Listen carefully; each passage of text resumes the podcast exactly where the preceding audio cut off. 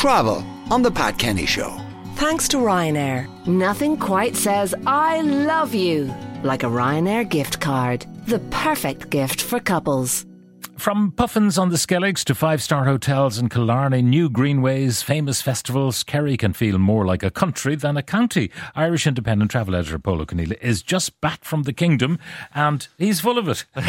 Good morning, I, Pól. um, I, I always feel so enthusiastic when I get back from places and they're you- you've been completely immersed in it and you're not sort of talking about them from the desk or from a distance. And I- no, no, K- Kerry invented tourism. I in think so. I was trying. I was reading up on this while I was down there. Uh, In 2004, they had a celebration for 250 years of tourism. Now I don't know how they've measured it or whatever, but for sure it began in the the 1800s.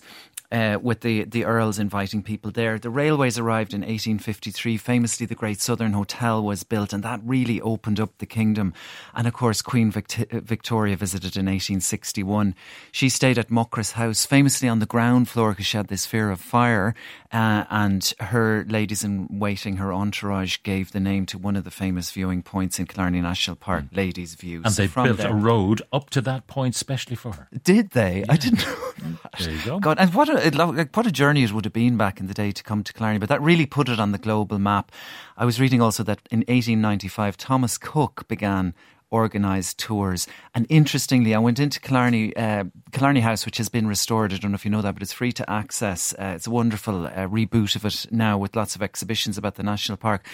But there was a fellow wrote a book, a guy called ha- Harold Speakman in 1924, and even then he was complaining on one hand about its commercialism, but absolutely swooning on the other about how charming and how scenic it was. So uh, that's a conversation we're still having today, I think. And they've kind of tried to rebrand Kerry as if it needed it. Uh, yeah, well, it, the, the there is a new brand released just this January, and it is a brand called a place brand. So this is where they you tie together tourism, enterprise, and uh, I suppose living. They're trying.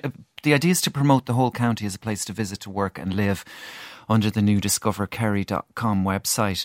So it's uh, it's trying to. It's not just about tourism that one, but you find great ideas on that website, but also uh, this January, our readers in the Irish Independent voted it Ireland's best holiday county. So it's still going super strong. I was reading a Rick Steves, actually, the, the US tour guide. He's very famous. He still gives out about a, a Killarney, now not Kerry, Killarney being over commercialised and a tourist trap, but I don't think he's right. And especially if you visit outside of peak season. Now, uh, the wildlife and the the scenery, uh, just Yeah. the, the great outdoors in Kerry is great. It is. And look, I, I, I, I stayed at, uh, at some beautiful hotels on this trip. One of them was the Europe, and was looking out across Lough Leane at uh, at the, the McGillicuddy's Reeks. And just uh, enraptured by it. And then I, I remembered a trip I took uh, to the Skelligs to see the puffins there, the full wild day trip. They start up in May, they run till about September. No fungi anymore. No fungi. And that's interesting. Fungi disappeared in 2020, as if that year couldn't have got any worse with COVID and all the rest of it. But it's interesting to see how uh, I thought Dingle was really hitched to fungi as a tourist attraction. But the operators have been evolving since then. And there's one company, Pat, called Dingle Sea Safari, and it was called Dingle Fungi Tours.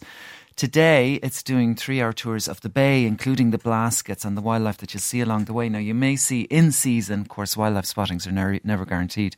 Humpback whales or puffins, uh, the coastal landscape. And this year, with a young owner, it's adding a fifth boat. So We can- talked to a man called Vincent Hyland on this program about Derrynane. You? A brilliant book, absolutely sensational book. I think so. I was reading it on the train on the way into to, it's a huge tome, but perfect for your coffee table at home. And I've met Vincent. He's a Dubliner who has really, for whom Kerry has really become his passion, Pat, as you know. And he, he has written this book on the Skellig Coast where there are 640 species documented in the book, and it's just a beautiful uh, description of the bird life and the wildlife and so on. There's a note of sadness to it too, in that from from when he first went there as childhood on childhood family holidays to when he was began his diving and now he also speaks about the impact of tourism and, and overdevelopment and the fact that he would see you know less mackerel or hear fewer corn crake and so on. So you know it's important to have a mm-hmm. balanced conversation about tourism too but I think the more you can learn about wildlife or take these intimate tours with people like Vincent on holidays the more it connects you and with More the landscape and realise how important sustainability can be. Now, talk to me about greenways in Kerry.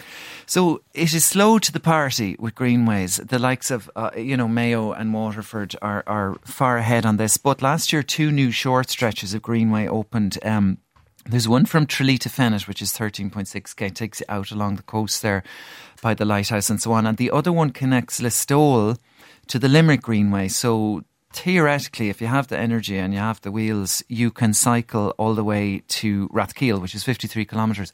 The Greenway connects with the Limerick Greenway. Now, there's lot, you don't you don't obviously with the Greenways you don't have to bring a bike. You can hire them locally, and you don't have to do 53k. You could do 5k and turn around. And of course, the big one everyone's kind of waiting for, still in design, I'm told, is the South Kerry Greenway, which will be 32k from uh, Renard, that's near Cahersiveen, to Glenbeigh. And there's it's just in terms of opening up a place and, and Wonderful. And Yeah. the, the beach Yeah. at Rossbeigh and all the rest of it. Uh, you did some falconry. I did. Uh, at, at Sheen Falls, I joined a fella, a young man called Liam Regan of Falconry Kerry, and we took a walk in the in the woods beside um, Kenmare Bay with his Harris hawk. Uh, called George and several owls. And have you ever done a falconry experience? I have, yeah, a- in Dromoland. Fantastic. Absolutely. It was the most wonderful thing. And all the references to Shakespeare in falconry. uh, you know, Yeah. fantastic. Yes, and uh, it, it, it has en- enjoyed something of a sort of a, a new wave in the last 10 or 15 years, and largely based around hotels that have these kind of rural estates and wall gardens and so on.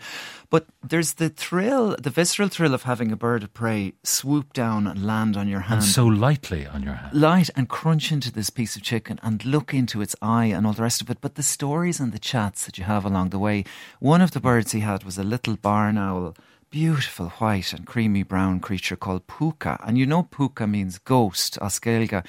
And that started, we started talking about the owl's place in folklore. And apparently the screech of the owl heard around graveyards was one reason possibly for the banshee myth.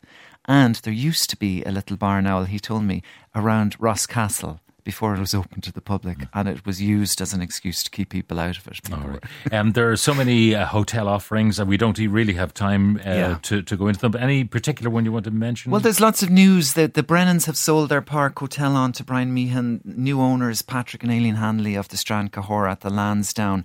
And uh, I dropped into the Castlerosse. It's closed now, but opening for the season soon. They've refurbished Kenmare House, which is a historic property looking out onto the, the lake there as well.